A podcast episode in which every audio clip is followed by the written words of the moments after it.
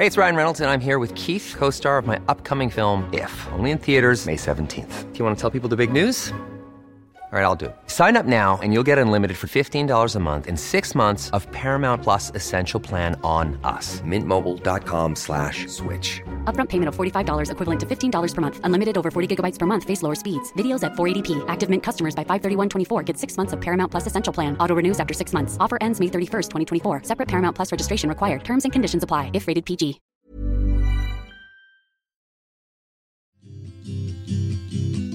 I'm Sarah.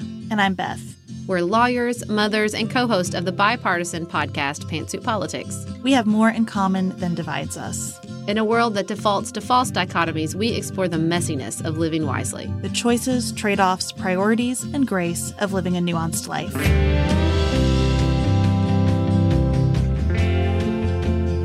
Hello, everyone. Thank you for joining us for the Nuanced Life today. We are going to do something special today.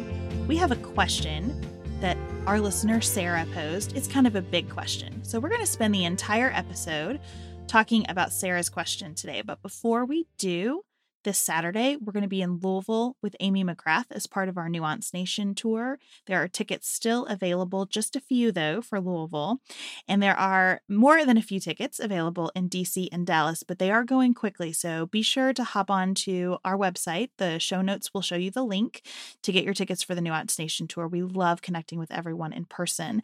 We will also be at Evolving Faith in Denver in early October. If you can't be there in person but would like, there are streaming passes available so you can participate in the event online.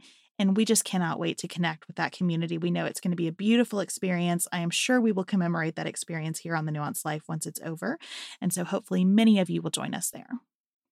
So Sarah writes to us do you guys have any book, article, blog recommendations that have shaped your understanding of grace and living wisely? Sarah has a master's in public health and she left a household that's particularly right. She feels like she's climbed the socioeconomic ladder and doesn't fit in well in either world. And so she's trying to understand the idea of a lack of grace, how to give grace, understanding the other side. She's a public health researcher, so she's coming to it from that angle. She says, even as a secular agnostic woman, I deeply resonate with your view of grace and how to live a wiser life. It seems to be a more complete view of the world and has already started to reshape my work and relationships. So she's looking for additional resources for that. And all I have to say is, Oprah, thank you for joining us for another episode of The Nuance Life, everybody. Is that good? Is that good? Does that does that work? I do think that Oprah is hosting Oprah. a lot of very important discussions about this. Now, do I 100% get excited about every single person that she talks to on Super Soul Conversations, for example? No, I do not. And I think you have to be careful because there are occasionally sort of threads of what sounds like prosperity gospel or something. Hmm, adjacent, yeah. I listen. She's had Joel Osteen on there. When I look back at my own journey through thinking about these bigger concepts, the conversations she was particularly hosting on the Oprah show were so huge, especially because I was such such a formative age. She tells this amazing story about the first time a woman came on her stage and said, you need to put yourself on the list. You need to take care of yourself first. How she basically almost had a revolt in the audience because that was so counterculture. The idea that women were were worthy on their own, not through their roles. I think the being able to give grace and seeing the worth and in, in people outside of their roles, outside of their behavior, outside of their accomplishments is the first step in this process. And I think, she, man, when, especially when it came to women in the 90s, she was doing that work and I was soaking it up as a young girl. The idea that, like, you just have worth because you are here and you're a child of God and you don't have to prove it to anybody and you don't have to give and give and give because until there's nothing left to be deserving of grace. And it's going to be really difficult to give grace and to be kind and to give if you cannot take care of yourself first, if you cannot recognize your own worth. I mean, I just I can't overemphasize the importance of that voice in my head as I started to grow and mature and explore those concepts. I didn't really have that voice in my head. I would say that my thoughts about grace really came more as an adult and were shaped specifically by Anne Lamott's writing. Mm-hmm. Uh, What I love about Anne Lamott is how irreverent she is about spirituality. She questions faith even as she leans into it hard. And I think the paradox of her writing felt like a gift of oxygen to me because it's not that I've ever really doubted my faith, but I have certainly doubted how my faith translates to how I view myself and my place in the world and how I interact with other people. And I think that Anne Lamott's story of just falling down, getting back up, falling down, getting back up, doing it all with humor and with lightness and with no sense that you're really entitled for that pattern to go A, B, A, B, A, B has really shaped my understanding of what it just means to be a person and to be living and to to know that my experience of living is kind of the same as my dog's experience of living and that when I look at it through that lens my expectations get calibrated to a much more meaningful place. For me, the spiritual journey in particular really shifted in my late 20s when I had children. And I did abandon my faith. I think there were a huge number of years outside of college, through law school, in my early 20s, where I would not have described myself as a person of faith. I feel like the lessons of grace really hung in there despite that. But my ability to come back to the conversation, to go back to church, to have faith journey that felt more welcoming and less prescriptive came from a few resources. Emily Freeman's Grace for the Good Girl was huge for me. This idea that building on what, you know, sort of what I heard Oprah telling me, but in a different perspective, which was it's not just that you can't mess it up, but you can't you can't earn additional grace. We all just are given this grace. It's not like you can be a good enough girl and get good enough grades and check all the boxes and do all the things and climb the ladder and then you'll be deserving of more because that's not how it works. Um, that book was really, really, I think, an important first step on me re-examining some of the ideas I held about my own worth and and the worth of other people. Um, of course, Jen Hatmaker, not just her work, but meeting her and having conversations with her and seeing this woman further along on the journey who I felt like held a lot of authority, relieving me of some of the pressure and ideas that I think I held from my religious upbringing.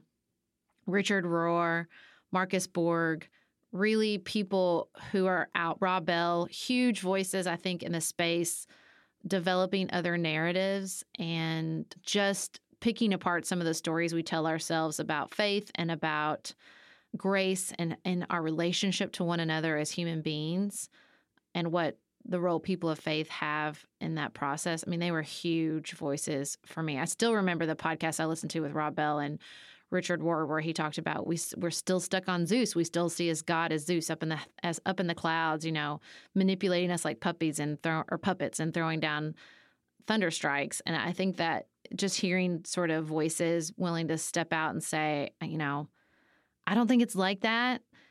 It's okay. You can hold these sort of paradoxical views about Christianity and human beings and grace and our relationship to one another, and that's okay, and giving voice to that.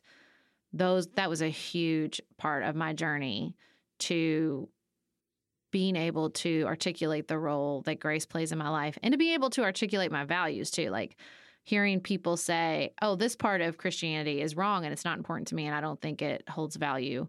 Especially some stuff that I'd been taught my whole life was like essential was really empowering to begin those conversations and to think through those things on my own. I've talked about this before, but reading Rachel Held Evans' book, Mhm. Inspired, has helped me so much parenting a child because, you know, Jane and I were reading her kids' Bible and it talked about the serpent in Genesis. And Jane looked at me and she was like, Do you think this is a real thing? Because I really don't. And I said, No, and I don't think that's the point. And having some language from Rachel's book to be able to say, here's what the point is, and that the this book is about why, not how necessarily, was so important to me. We're talking about all of this through the lens of faith because I think our initial understandings of grace, and even probably our use of the word grace to describe what we mean has been formed through that lens. Maybe we'll take a quick break and come back and talk about this from a more secular perspective. Hey, it's Ryan Reynolds, and I'm here with Keith, co star of my upcoming film, If, only in theaters, May 17th. Do you want to tell people the big news? All right, I'll do it. Sign up now and you'll get unlimited for $15 a month in six months of Paramount Plus Essential Plan on us. Mintmobile.com slash switch. Upfront payment of $45 equivalent to $15 per month. Unlimited over 40 gigabytes per month. Face lower speeds. Videos at 480p. Active Mint customers by 531.24 get six months of Paramount Plus Essential Plan. Auto renews after six months. Offer ends May 31st, 2024. Separate Paramount Plus registration required. Terms and conditions apply if rated PG. We're all getting older. And I don't know about you, but I don't want to have broken down skin at the next big moment in my life. Whether you're getting married or you're going on a first date, job interviews, high school reunions, which we talked about on Pantsuit Politics, or just a girls' night out, we all want to look our best. And what really sucks is that there are so many products out there. How are you supposed to know if what you're buying is right for you? But we found the perfect solution, and the best part of it is it's free. It's called Beauty by Design, and here's how it works. You take a quick skin survey and you snap a selfie, you pay shipping and handling, and voila! $60 of free products come to attack your top skin concern. You'll be matched with an esthetician who curates a personalized skincare routine specifically for you, your skin, and your top concern. It's true personalization. Beauty by Design has over 100 products and 250 plus natural performance ingredients that are vegan, cruelty free, and paraben free and sulfate free. There's no obligation to try before you buy, free shipping after your free trial order, and free returns, making this risk free. Haven't you always been curious about what is best for your skin? Find out now for free. Just pay shipping and handling. To experience the world's most personalized skincare for free, go to beautybydesign.com/life and use promo code LIFE today to start your free trial. No risk, only better skin rewards.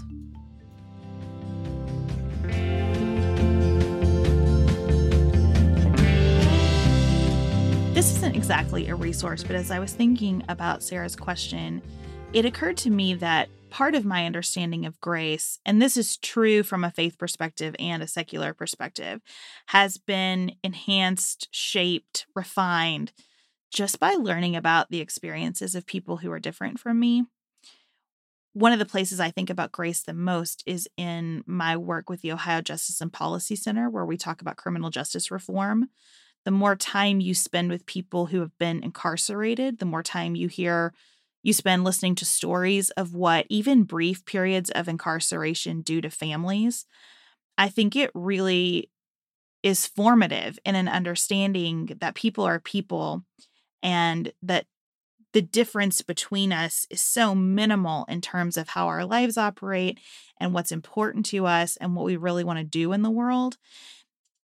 I think a lot as I listen to Senator Kamala Harris talk about the impact on college attendance rates and Black children of having a Black teacher early in life. And the recognition that I didn't have a Black teacher until I was in law school. And so the less insular my experiences are, the more time I spend listening to and hearing from people. And, you know, not just racial diversity, but all sorts of life experiences, even just cultural experiences, having grown up in different states or in families that value different things than my family values. It creates both a sense of, um, gosh, sometimes guilt, even for the, all of the ways that people have been oppressed, but also a sense of lightness like this this understanding that there are lots of ways to live i don't have to be trapped in one I think for my more secular part of this journey, a huge resource. It's also you could you could do the we'll read this. Thank you for joining us. Joke with this person too is Brene Brown. Planning for your next trip? Elevate your travel style with Quince. Quince has all the jet setting essentials you'll want for your next getaway, like European linen, premium luggage options, buttery soft Italian leather bags, and so much more. And is all priced at 50 to 80% less than similar brands. Plus, Quince only works with factories that use safe and ethical manufacturing practices. Pack your bags with high-quality essentials you'll be wearing for vacations to come with Quince. Go to quince.com slash pack for free shipping and 365-day returns. I mean, I think her work on vulnerability and authenticity and really what we share as human beings and the ways in which we've avoided vulnerability in the past and the fact that it's really not serving us as a culture. Um, I don't think she uses the word grace.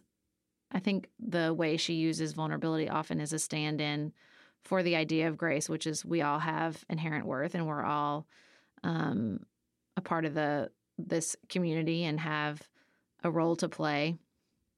I love her work. I think it was huge for me in understanding um, just that next step. I think her work is such an invitation as opposed to an instruction. I think she does such a good job of of leaving you as a reader or as a person watching her talks um, feeling like you've gained a better understanding of yourself and thinking through the ways that you can really put her work and her ideas into practice. Um, so, I mean, I love, I love me some Brene. I'm not alone um, in that for that reason. And I think, sort of along your the lines of just understanding different perspectives and having that layer this this additional depth on concepts like grace or concepts like vulnerability. I don't really think pop culture gets enough credit for this. I think a huge part of my development and thinking through um, where is my perspective limited? What do I not understand? How do I feel about this? Has been books and movies and television shows and plays that have made me uncomfortable or have forced me to think about things or situations that I'd rather not um, to the point now that I look for that in um, movies and books and and just artists out there who are asking us to think about these things, pushing us to um, tackle hard parts of our history, hard parts of our um, cultural stories. I really don't think that that that can be underestimated. You know, the work of Ava DuVernay or the work of Lin Manuel Miranda, also a gift to humanity in the in the realm of Oprah. To say, see how this story that is so different from you can also illuminate all the ways that we are the same. And isn't that special? I love that quote Oprah uses on Super Soul all the time that art is like a prayer. And so I think you know, when we're talking about the, the work of living wisely, I don't think sometimes it doesn't always have to feel like work, right? Sometimes it can feel like um, a really beautiful film or a novel that just rocks you. And I think that that is a really important resource as well. I find that connection more through poetry. There is something about reading a Billy Collins poem, for example, that just makes me feel like I belong more. The way that he attaches real significance to inanimate objects or to quick moments in time or a, a glance. There's something about the the way a poem just packs in all this meaning to really simple experiences that's always resonated with me. And I've loved poetry my entire life. I've tried to write poetry for most of my life because it it gives me the sense of what I think we really try to say with grace, which is wherever you are, we need you and we need your way. And poems for me have always been have, have always been kind of my invitation to the party like, oh, your way has a place here. And I think that's been true for you, Sarah, as you said, with film and with novels and and more long form art. And I think for many people, visual art gives that same kind of cue. But I think that that gets to something I was considering as you were talking about Jen Hatmaker earlier, Sarah. I appreciate Jen Hatmaker for her Instagram presence as much as anything. Now she has personally been kind and generous with us and and I think of her as a wonderful friend and mentor. I also though just get so much grace from her Instagram posts where she says here here is a piece of toast that you know how to, you need to know how to make because life is hard and we should love our toast or let me tell you about a struggle that we're having in my family right now. And I just want you to know that we struggle and so do you, and that's fine. I think because of the phase of life that I'm in, those little daily doses of you are okay, everything is fine, keep a sense of humor about it. Also, it's fine to feel enormous amounts of pain throughout this journey. That's been really helpful to me. And I'm I'm sure there will be phases of life where a different form touches me more deeply. Right now those quick reminders are invaluable to me.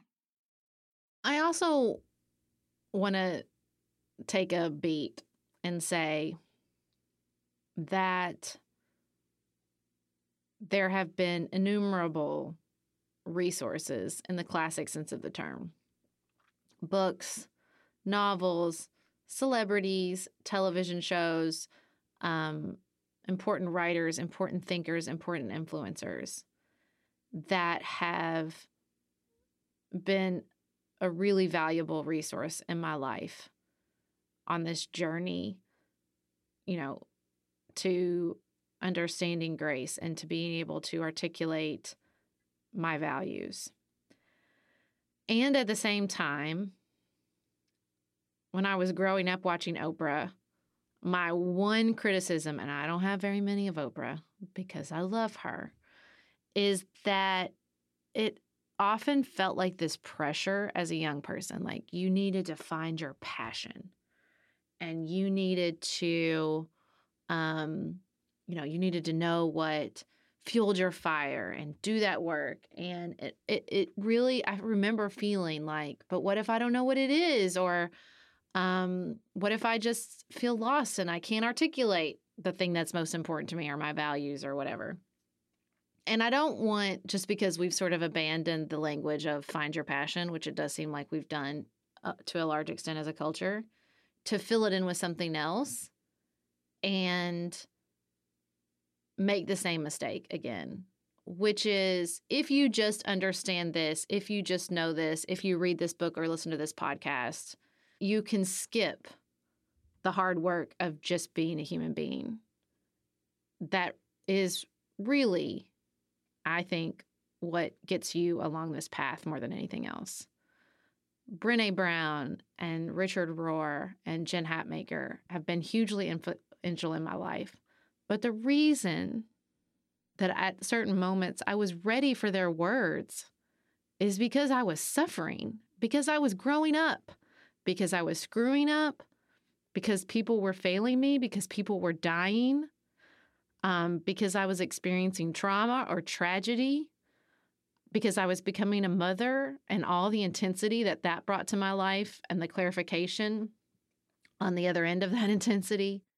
And so, you know, what I want to say to Sarah is climbing that ladder, feeling left out in both worlds, that's your resource.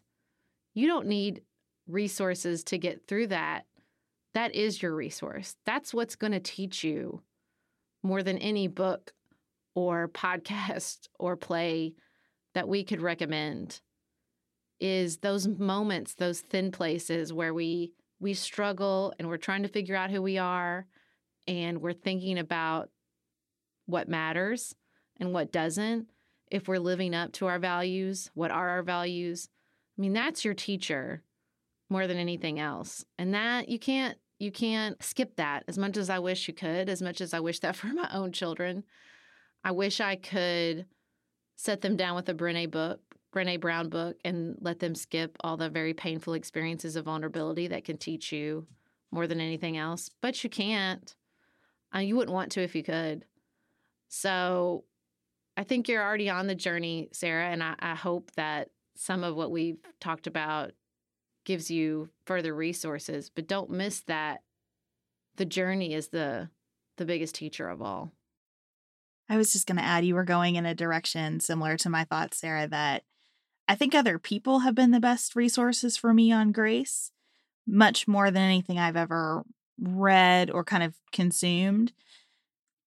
And if I could go back to myself like much earlier in life, I think the advice that I would give about other people in grace is to look for friends who treat you almost like the the most idyllic version of a mother.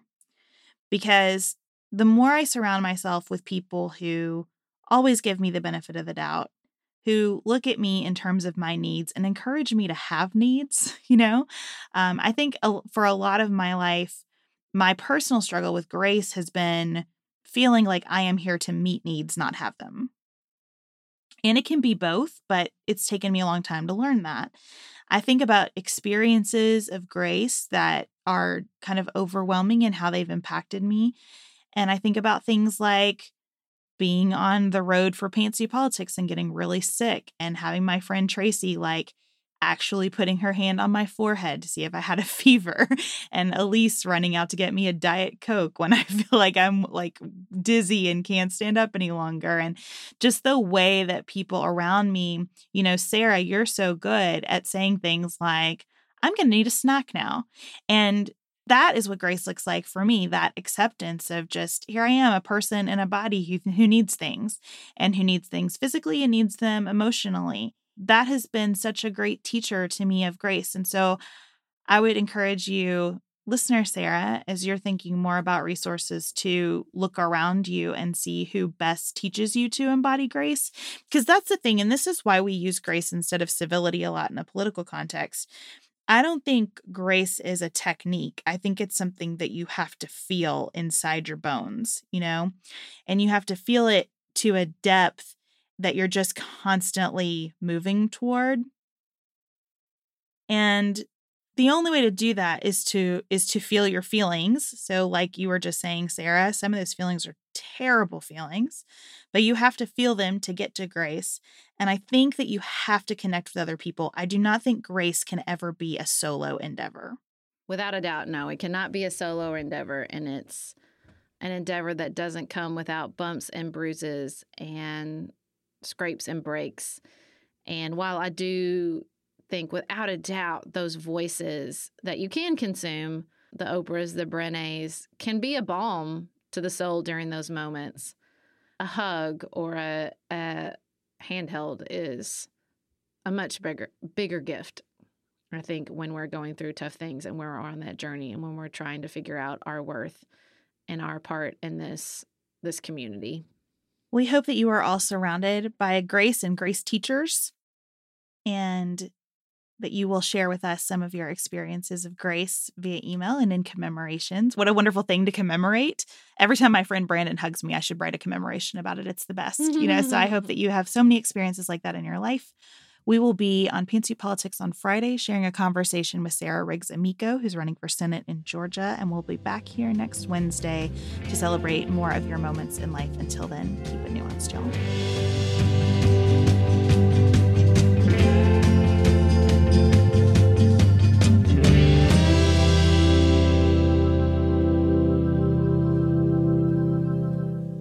Dylan Garvin produces The Nuanced Life. Elise Knapp is our managing director. The Nuanced Life is listener supported. Go to patreon.com slash the nuanced life. For $5 each month, you'll receive an entire bonus episode of The Nuanced Life. Dante Lima is the composer and performer of our theme music. Dylan Garvin is the composer and performer of our ad music. For more information about The Nuanced Life and to connect with us through our weekly email, visit pantsuitpoliticsshow.com.